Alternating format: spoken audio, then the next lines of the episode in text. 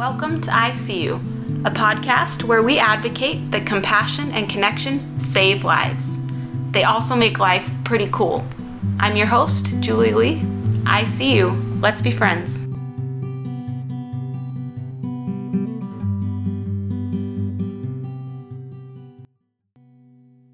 Welcome to ICU, episode 14 At War with Our Bodies with Ganel-Lyn Condie. Hey, everybody! Oh, it's the day after Halloween. I'm kind of having a Halloween hangover. There's laundry everywhere, and I've like eaten my weight in chocolate. Oh, but it's tasted so good. I love Halloween. It's the best. And now I switched all my decorations to Thanksgiving, and it just it makes my heart happy. The review I'm going to share today was posted on Apple Podcasts. It's titled Love the Stories from Grandma Can Think. Doesn't she sound cool? I love the real life stories about difficult topics. I started listening yesterday and have already listened to eight episodes. I look forward to finishing all of them and getting a new one each week. Thank you. Awesome. I'm so happy to hear someone is binge listening to my podcast. That's great. I binge listen to other people's podcasts too, so it feels good to hear that someone's doing that with mine. I love it. I hope you keep coming back. Okay, so today we're talking about some pretty intense things, and there's people out there that don't like to talk about it two things that aren't talked about enough, at least not in healthy ways. The first is suicide, and the second is body image. I'm talking about this like as in most women I know have a big problem with this. And I can tell just by how they talk. Because guess what? It's me included. If you think you're exempt, congratulations. Go ahead and listen to this because I guarantee your mom or your sister or your neighbor needs to hear it. Now, Ganel-Lyn, how do I introduce this woman? She is so real. Her soul is open. You can see it in her face and in her eyes when she talks to you. I talked to her for the first time on the phone as she was headed to my house to record, and she ended the conversation with, Kay, love you, bye.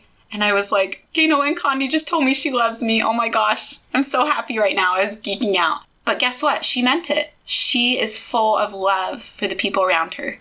Before we start, please forgive me for two things because I was listening back to this interview and editing it. I realized some annoying things about it. First, I live right by Hill Air Force Base, if you haven't noticed yet. So, jets are always flying by, and they always seem to be flying by when I'm trying to record. Let me tell you, it's great having a two year old that's terrified of loud noises. It's so great living by an Air Force Base. It's so nuts.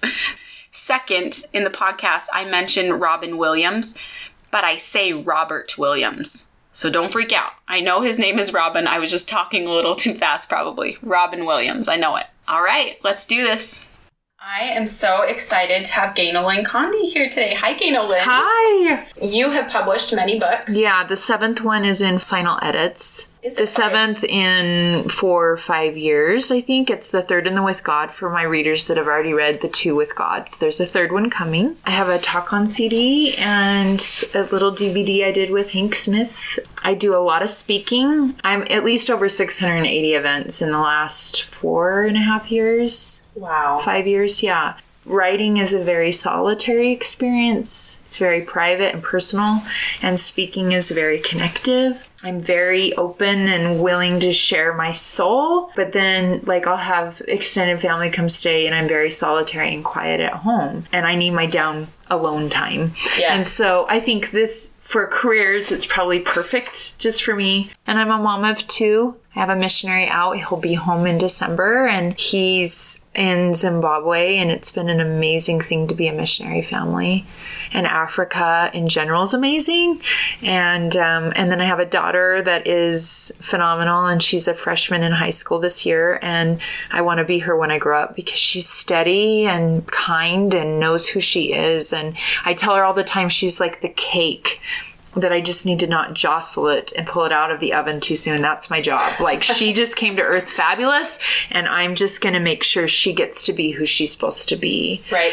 And I've been married 27 years to my cute hubby who is an accountant and probably he would say the opposite of who I am and so it's a very he's the roots. Shut up. My Yeah. husband's an accountant. What? People didn't see the beginning recordings of all of our similarities. My gosh, it's crazy. It is as if we were always supposed to be friends. I love it when that Feels happens. right. Yeah. I do too. Yeah, and I have the weirdest name on the planet. That's you have a very easy, normal name. Don't tell your kids what Well, you were going to name them. Julie Lee. Like it's, Yes. it's a little annoying to But say, you should you could be a country singer. Or a podcaster or a whatever. That name is phenomenal. Thank you. Ganel-Lyn, it's the scary. I go do TV and radio, and if I haven't done that show before, they're over in the corner like whispering, and I'm like, it's fine. You can say it wrong. It's not going to hurt my feelings. Ganel-Lyn. Yeah, you Got say it. great. Thank you. Two L's in the middle. L's in the Ganel-Lyn. Yeah. Yes. Julie Lee. Yes. So you you get me on that. Yep. How I became introduced to you and kind of what you do is I was listening to the podcast Listen, Learn, and Love by Richard Ostler, Oh, which is very special. Right. Yes. yes. the ambassador of grace is Brad Wilcox, and I would say the ambassador of love is Richard Ostler. Absolutely. Yeah. I loved a lot of the things you said, but the way you talked about suicide, it was the first time I'd heard someone talk about it in a way that spoke to how my soul feels about suicide. Let me give just a tiny background on that. As someone that has had suicidal thoughts in the past, it has been very hard for me to cope with the idea that suicide is wrong and that it is a mistake but at the same time have compassion for people who make that choice. Mm-hmm. Those two have been a big struggle for me, especially when I have when I have had really bad bouts of depression, which I've talked about before, and you can go back to episode one and hear my story. I would hear or see people that made this choice, and people were so compassionate and loving about it. But at the same time, like I remember when Robert Williams, when he took his own life, and there was that meme going around that said, Genie, you're free. While I felt all this compassion, something about that was really hard for me and very triggering for me because mm-hmm. I felt like, but I need to know that that's wrong. Mm-hmm. I need to know in my moral code that taking your own life is a wrong thing. I love that you're saying that.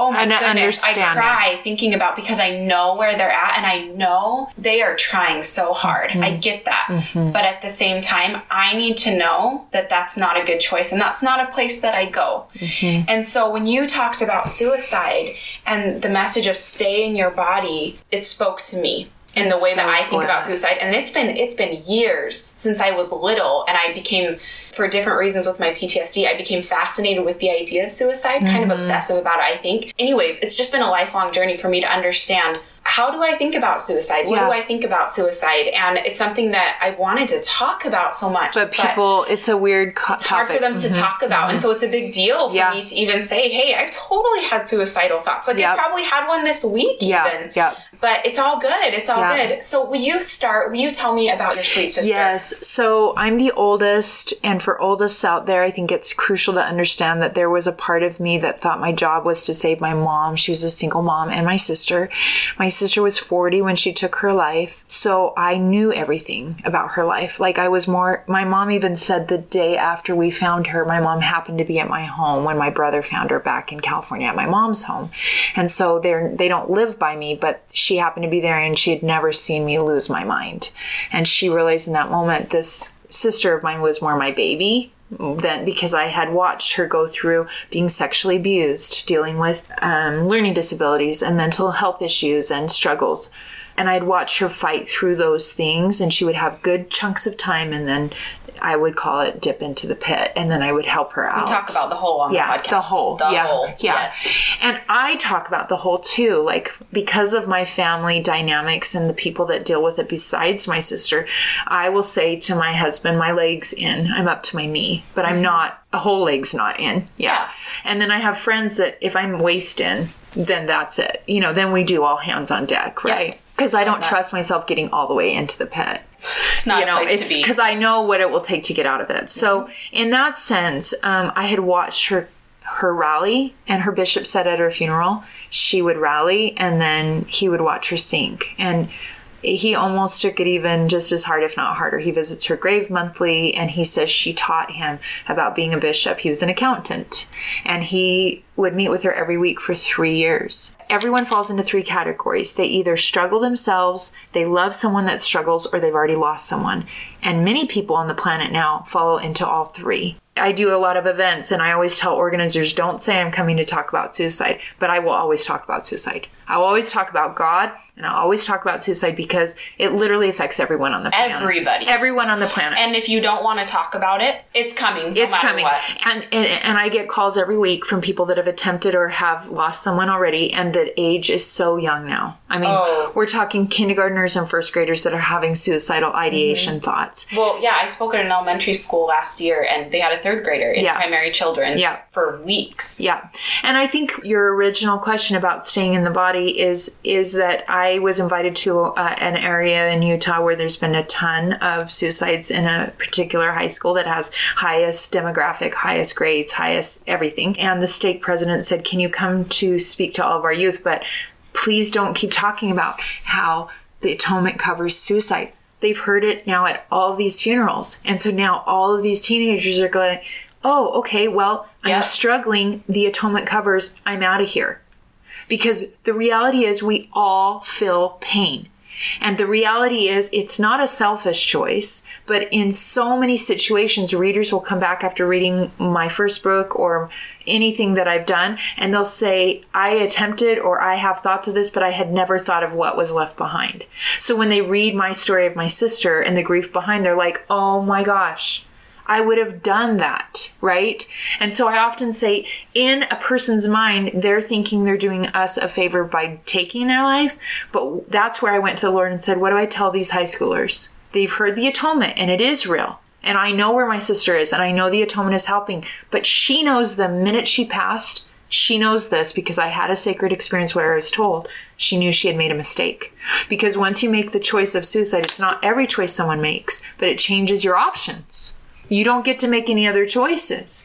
And so, in that moment of pleading with the Lord to say, What do I say to these kids that have been going to too many suicide funerals? That's when I was given Stay in Your Body. I break it down from a religious standpoint that Satan doesn't have a body, he doesn't have faith, family, or bodies. And those are the three things he spends most of his time attacking. What I know for what my faith lens is, is that my sister is continuing to progress.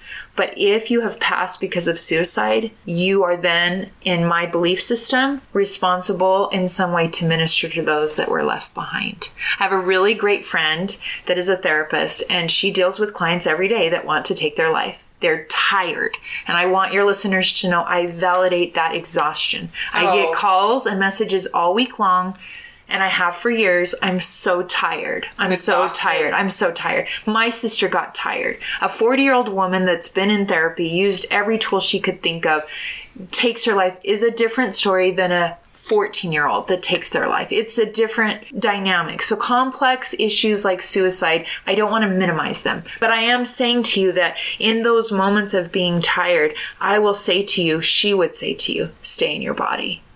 She would say, stay.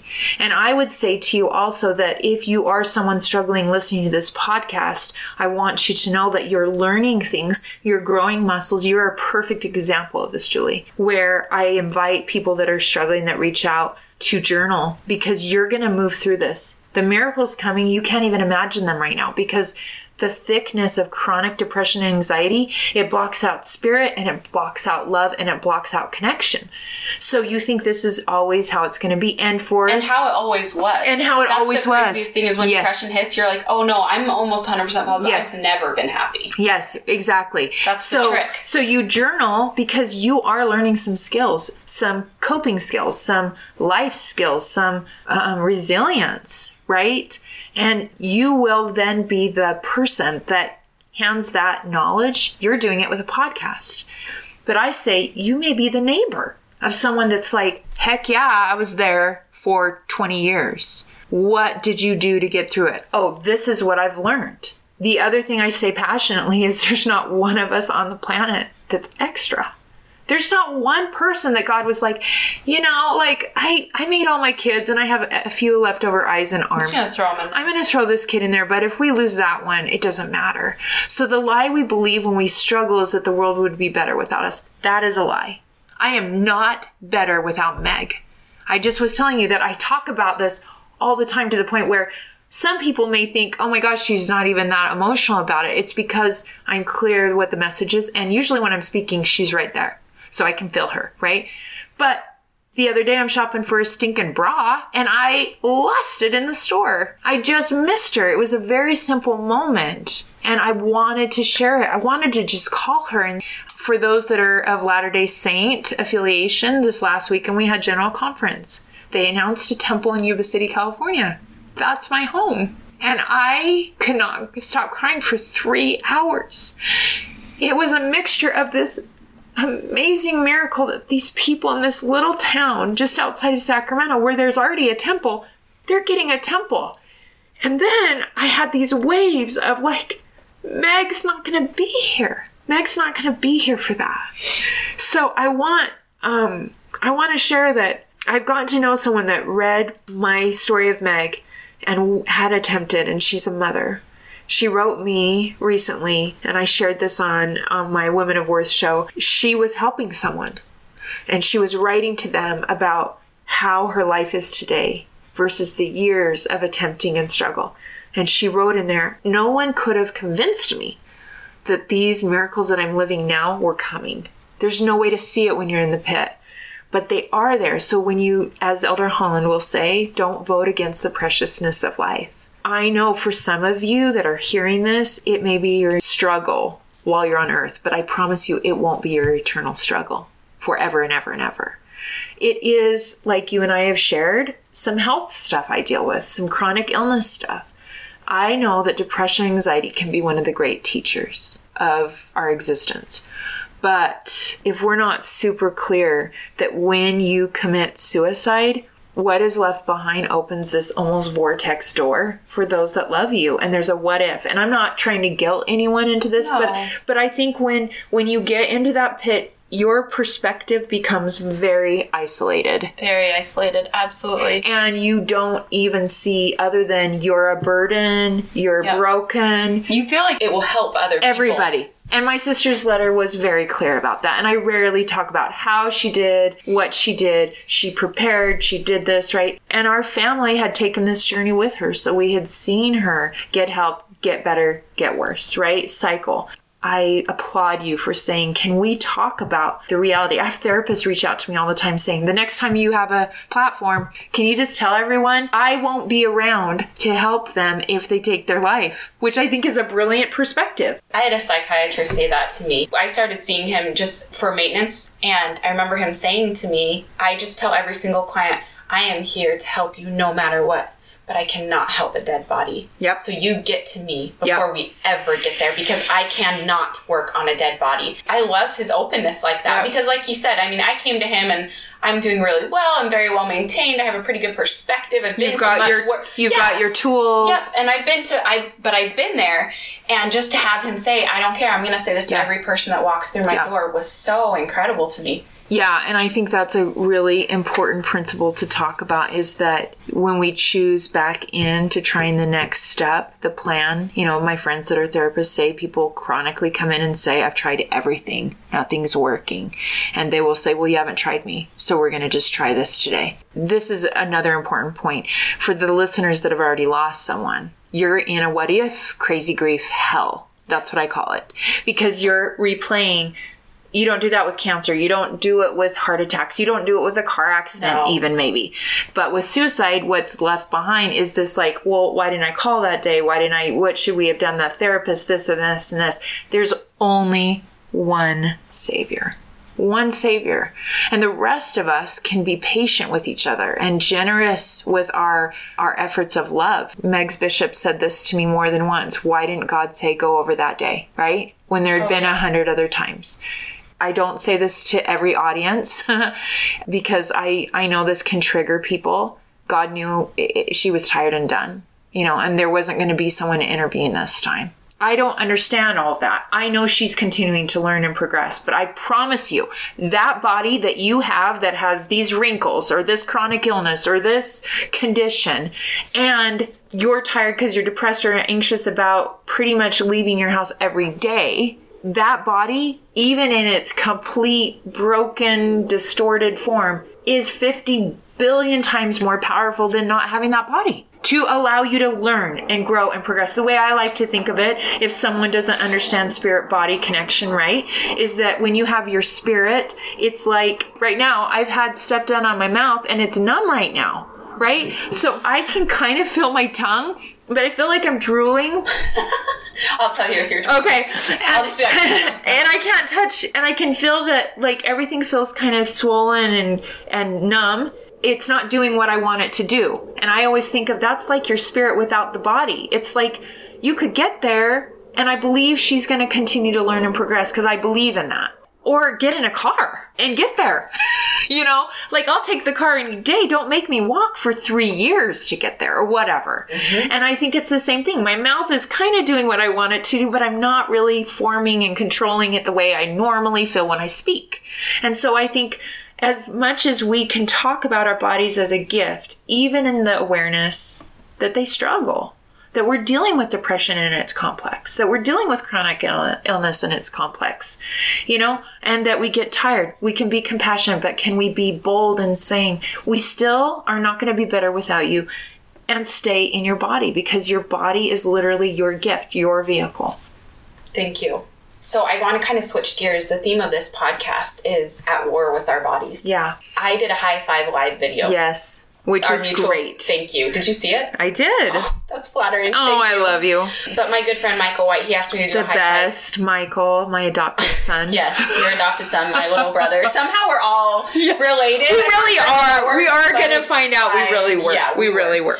Maybe the family search app. Yes, exactly. It does cool things. Yeah, you're like within two miles of 10 cousins. Yeah, me and my husband are nine cousins once. Oh my god. Figure out or something. We're But like, your kids don't have six thumbs. It's fine. Yeah, we have the same great aunt, but Yeah, different yeah. blood. Just Yeah. don't even worry. Okay, so I did this high five live video, and I watched the last video on there, and you talked, and you were literally Raw. ugly crying. Ugly. But take out the ugly. I'm just uh, saying, you no. were crying hard though about how angry you are at the war with our bodies. Yes. And I, oh my goodness, me and my sister, we were running last week, and she is a survivor of breast cancer, and she doesn't have breasts. I guess I'm going to ask her before I publish this part, but I'm almost 100% sure she's fine with it. But we were talking about how we work out to these videos, and these women's Mm-hmm. chests are falling everywhere, and she's like, I'm just trying to be okay with not having a chest right Yeah, now. yeah. And I said to her, I'm like, I feel the same way. I can't relate to that exactly. Yeah. I need a space in my life where my body is not sexualized. And, And- it's so hard to find. It is. And I've been messaging more about this. My grandmother that had breast cancer. Oh my gosh. She's my greatest teacher. I, I put this in the book, I think. I don't know. she was very well endowed naturally. And she had breast cancer seven times. Oh Eventually lost one, which Yeah. was huge to lose. And she never went through reconstruction. Right. She's a clothes horse. She was amazing with jewelry. She loved to get her hair done and her nails done and her makeup done. I use this as an example. She would get her nails done and her hair done, but she would lift her eyelid up because it was so droopy because she was old Yeah. to put on her makeup and she didn't reconstruct breast. Uh-huh. Okay? The reason I say that is because I am fine and I choose at 47 to do maintenance on this body temple. The temple's closed down, they redo carpet, whatever. The issue I'm struggling with is the dialogue that somehow food and bodies are like weapons of war. Thank you. Thank you. And I'm trying to raise a daughter that has this beautiful natural curly hair. I spent the whole 80s, that whole decade, perming my hair because I wanted curly hair. My hair is stiff, straight. And I'm not saying that, like, she even said to me last night, Mom, you should perm your hair again. And I was like, oh my gosh, I don't even want to go through that again. Yeah. I've come to peace. You know, like, this is what Straight I've got. hair. Yeah. And so I think the thing that we need to make open in this dialogue is is there a place for us to run with our sister, do an exercise video, eat food that we know. We've talked about chronic illness has helped my body Takes care of your take body. care takes care of my body. Yes. And and is there is there anything wrong with saying i want to polish this and no. But like anything it's about temperance. And if that is so much the discussion and the focus and your thoughts which only you know that you know i think sometimes we think we know who's really obsessed with critic- criticizing their bodies based on what we see Oh, we have no clue. we have no clue that the majority of women number one shame trigger is body stuff oh, 100%. and comparison. And in 30 seconds, we meet a woman, we decide if we're going to be her friend based on what we see. That makes me want to vomit. Mm-hmm. I got angry that day because I had heard again one more time about a sweet little eight year old girl that I adore, that I think is creative and talented and beautiful, and she has the cutest dresses, and she's teased because she's called fat. what the heck is wrong with us? Then I work at, look at the star of This Is Us, Chrissy Metz, who's this beautiful, full figured, voluptuous woman, right? Mm-hmm. And what an example we have now. Social media can be a huge trap, but it also has, I think, opened the doors to the world to say, oh my gosh, in Zimbabwe, this is what beauty looks like. And in Utah, this is what the problem is when we start trying to say, okay, well, then that is what I should look like because my neighbor looks like that. Secondary to that, I hate what I'm hearing. I'm hearing beautiful women talk about food and bodies as if they're constantly at war in front of my daughter who thinks those exact women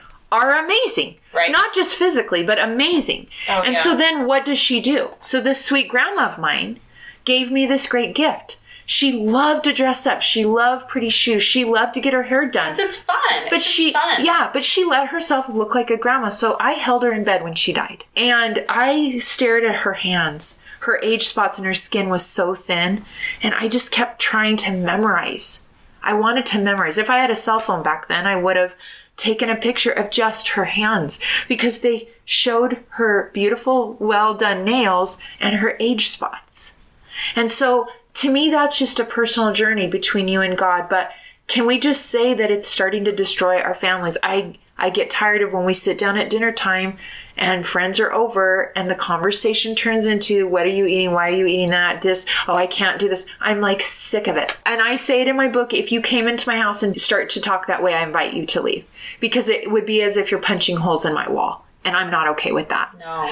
And the reason I say that I've been challenged on that by well educated women that say, "Well, what about health?" and I want to talk to my children about this and and I say, "Are you serious? Like I have 5 minutes at the most a day of some really good connection to conversation. I'm going to use it up on the food and my weight? No. I want to talk about something that feels powerfully protective, like my relationship with God, or what did you do today? What did you feel today? How are you? What are you proud of today? We don't have enough time. We're wasting. Do you know what I'm saying by that? I'm not saying that you can't. One hundred percent. You can call a nutritionist and you can talk to your doctor and you can but, talk to your friend. Like, put it in its place of yeah, what it is. but it, how much? it's a thing. yeah, But it's not. it's not the whole universe No. and it has become that because every instagram specialist on body whatever fitness guru has a million followers Oh yeah. and you and i are on a social media fast right now and it's the same thing is social media bad no but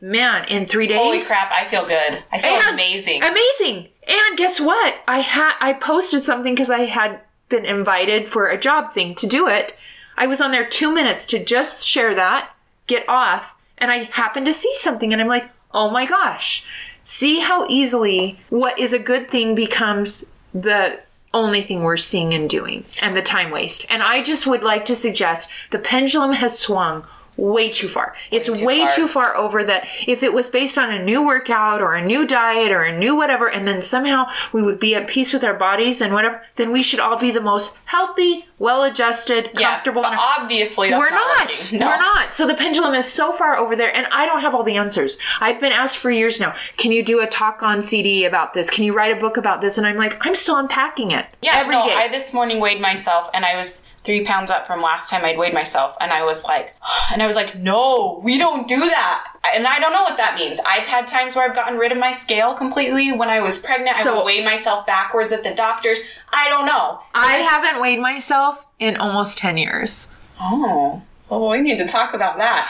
And, I- and I've never said that publicly. My family knows it, and it's mm-hmm. because I don't want that to be a trigger. I know that my clothes still can go on, and I also know they go tight and loose. Mm-hmm. And I'm saying to you, I don't need to be in that black and white of thinking.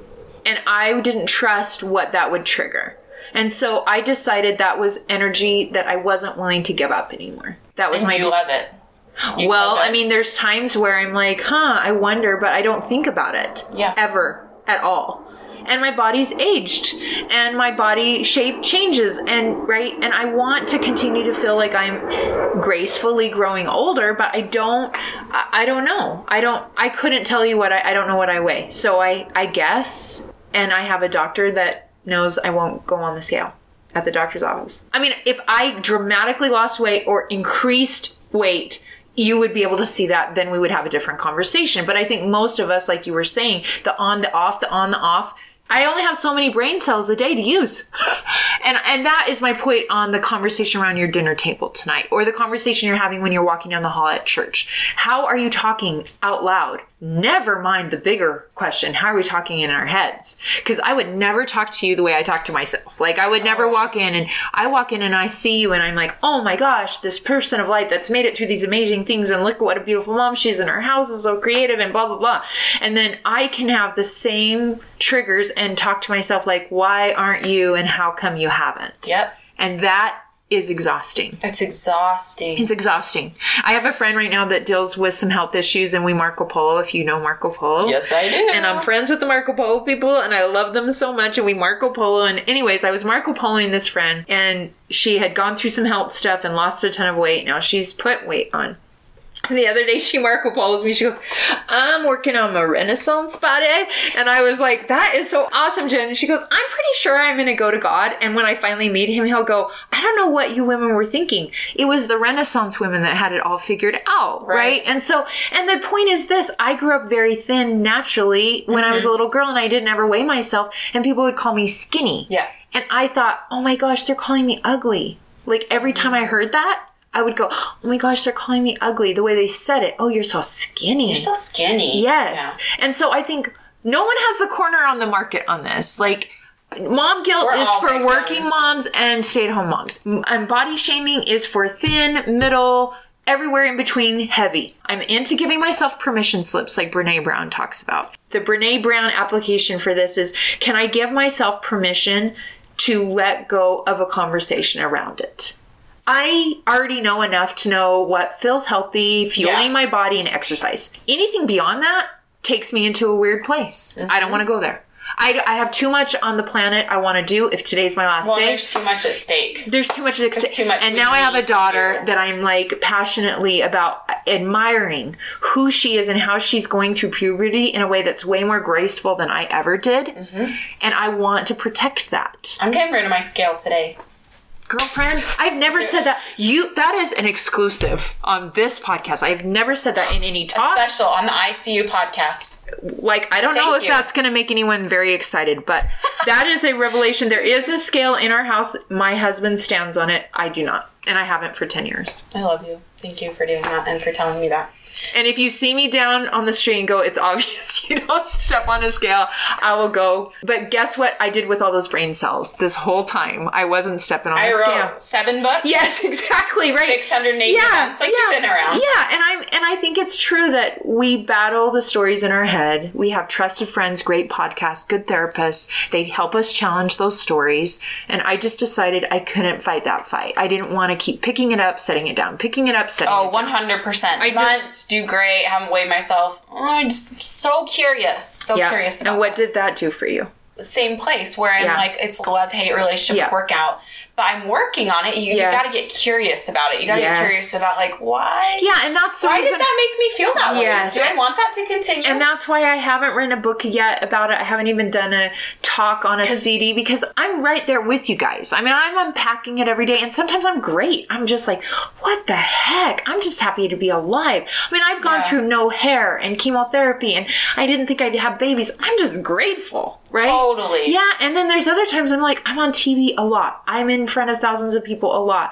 Or do I look okay? do I look okay? Do I look as tired as I feel? Because, or right, or I don't even have to be on stage because when I'm on stage, it's about them. I'm not looking at myself. I'm Mm-hmm. happy to be giving something. It's when I'm scrolling, and then all of a sudden I'm like, wait, I was feeling cute. But why is my hair still so thin all the time? Well, I have lupus. This is probably as good as it's. This is the best it's been in 10 years. But then I have friends that are like, oh my gosh, my hair is so thick. I have to get it thinned. And I'm like, really? So, what? where is that happy medium? I just don't want to keep getting trapped. But I have to challenge it just on on various things not just body stuff right mm-hmm. so podcasts like this are perfect because i believe in when we tell our stories to each other someone hears it they go oh my gosh that's the story i'm telling myself And maybe they're at least just gonna get a little curious. one just think about just it curious for a don't you love that word curious. Curious. Get curious about what and leaning in that's Yes. my other I'm gonna just. Someone was triggered about the new two-hour church because they feel now a responsibility to for Latter Day Saints. We're gonna go from three hours of church to two hours of church, and they're feeling the stress and pressure to be now a more like gospel-centered, focused teaching mom. And now she has one less hour of her kids in primary, right? And so um, I thought I'm I could go there. I can be all or nothing, which is Satan. Satan was all or Yes, nothing, right? Episode five, black and white. black Back and to white. it. Yes, black and white, right? And I found myself going there like, oh, we need to come up with a big program. And Oh, totally. We've got one child home, and I want to save her. And and then I thought, nope. You know what I'm going to do? I'm going to lean into it. I'm going to lean into a little bit more protected time of family gospel discussion. That's what I'm doing. I don't know what that looks like. And some Sundays that might be like, we're watching Relative Race. Shout out to Relative Race. it's awesome. It has no triggers for me. I just cry through the whole thing. I love it so much, right? Or whatever. We're gonna play Uno for five times, and that's not teaching about Abinadi, right? Or you know Moses. It's not memorizing a scripture. It's together time. So I think leaning in and curious are really much more healthy terms. I don't generally naturally go there. I like to check things off my list and be super clear and have boundaries and certainty. Yeah, which is why I don't go on the scale. I love that. I just want to throw out there let's find ways to not be at war with our body. Let's love our body. Let's stay in our body and let's not be at war with it. Just to finish up, if there's Yeah. someone listening that's struggling, struggling to stay in their body or feeling at war with their body, what would you say to them, Ganel-Lyn? I would say I'm coming to you right now through this microphone with empathy, not sympathy. I am sitting right in the pain with you. I have felt it and I am going to validate this is part of having a mortal experience. But your spirit is bigger than your body. So, in these moments of, I'm so tired of the anxiety, I'm going to ask you to just do one thing to do for one hour. Listen to some music, call a friend, watch a Will Ferrell movie where he chews gum and he's a big elf. Like, you can't watch Elf and not laugh, right? You do one more thing to stay for one more hour. And I'm going to ask you to keep doing that. And I know you're saying, but you don't understand how tired I am. You don't understand my family and friends have all pulled away. They they may have. I get that. And and you're yelling at this podcast saying you say I'm not alone, but I feel alone. I mm-hmm. get that. Yeah. I'm here to tell you you're not alone. You are never alone. There is a very sacred thing that happened that allowed me to know that my sister was most shocked about that. Not by the hundreds that came to her funeral, because there were. It was all the people waiting for her when she crossed. And in that moment, she was like, What? That whole time? I wasn't alone that whole time. And I get that depression and anxiety becomes a wall. So everyone's shooting love and the spirit, and you're can't like, feel it. bounce, bounce, bounce. You can't feel it. Replace depression and anxiety with body image stuff and the war uh, in our heads about our bodies fitting some kind of mold. And I'm going to tell you, hold that baby that your neighbor has for five minutes and they're going to puke on you and you're going to think they're the most beautiful thing. They haven't gotten straight A's. They haven't gotten a raise. They didn't run a marathon. They didn't help you clean and do the dishes today. They are alive and breathing and you see their value. Hold a baby or sit with an old person. They will remind you why you are a soul and that you are not the sum of whatever people are seeing on the outside. Thank you. You're welcome.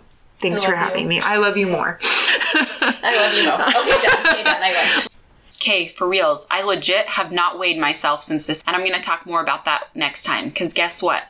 Tonight, as I was running, my phone wasn't charged enough for me to listen to anything, and I was like, dang it. And so I just said, God, talk to me. And then I kind of forgot about that, but just listened to the, the noise around me of the cars and the crunching leaves. And I want to tell you what flooded my mind. What flooded my mind was how incredible my human body is. And it made me real mad. I feel mad about this, guys. I feel angry about the things that we say about our bodies and the things that I say about my body and the things I think about my body. If you've seen the movie Inside Out, just picture the little red guy. That's kind of how I was on my run. I was like, "Argh! I'm so mad about this. We gotta change. We gotta do stuff. So, if you like the little red guy on Inside Out, then I think you're gonna like next week. And girl, boy, whoever you are, maybe check your scale. I'm just saying. Thank you, and I love you. My name is Julie Lee, and I see you.